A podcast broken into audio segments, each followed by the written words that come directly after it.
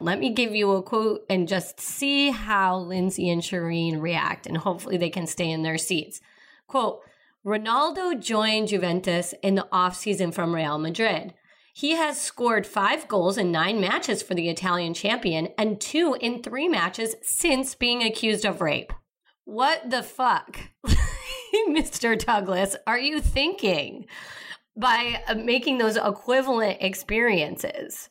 And using it as like a bar like since being accused of rape his play has really been stellar. What a joke! One thing should have nothing to do with another and you should in no way treat rape allegations and cases as if they're somehow less important than his stupid scoring. So i just want to burn the ongoing garbage that gets peddled as news. Burn. Burn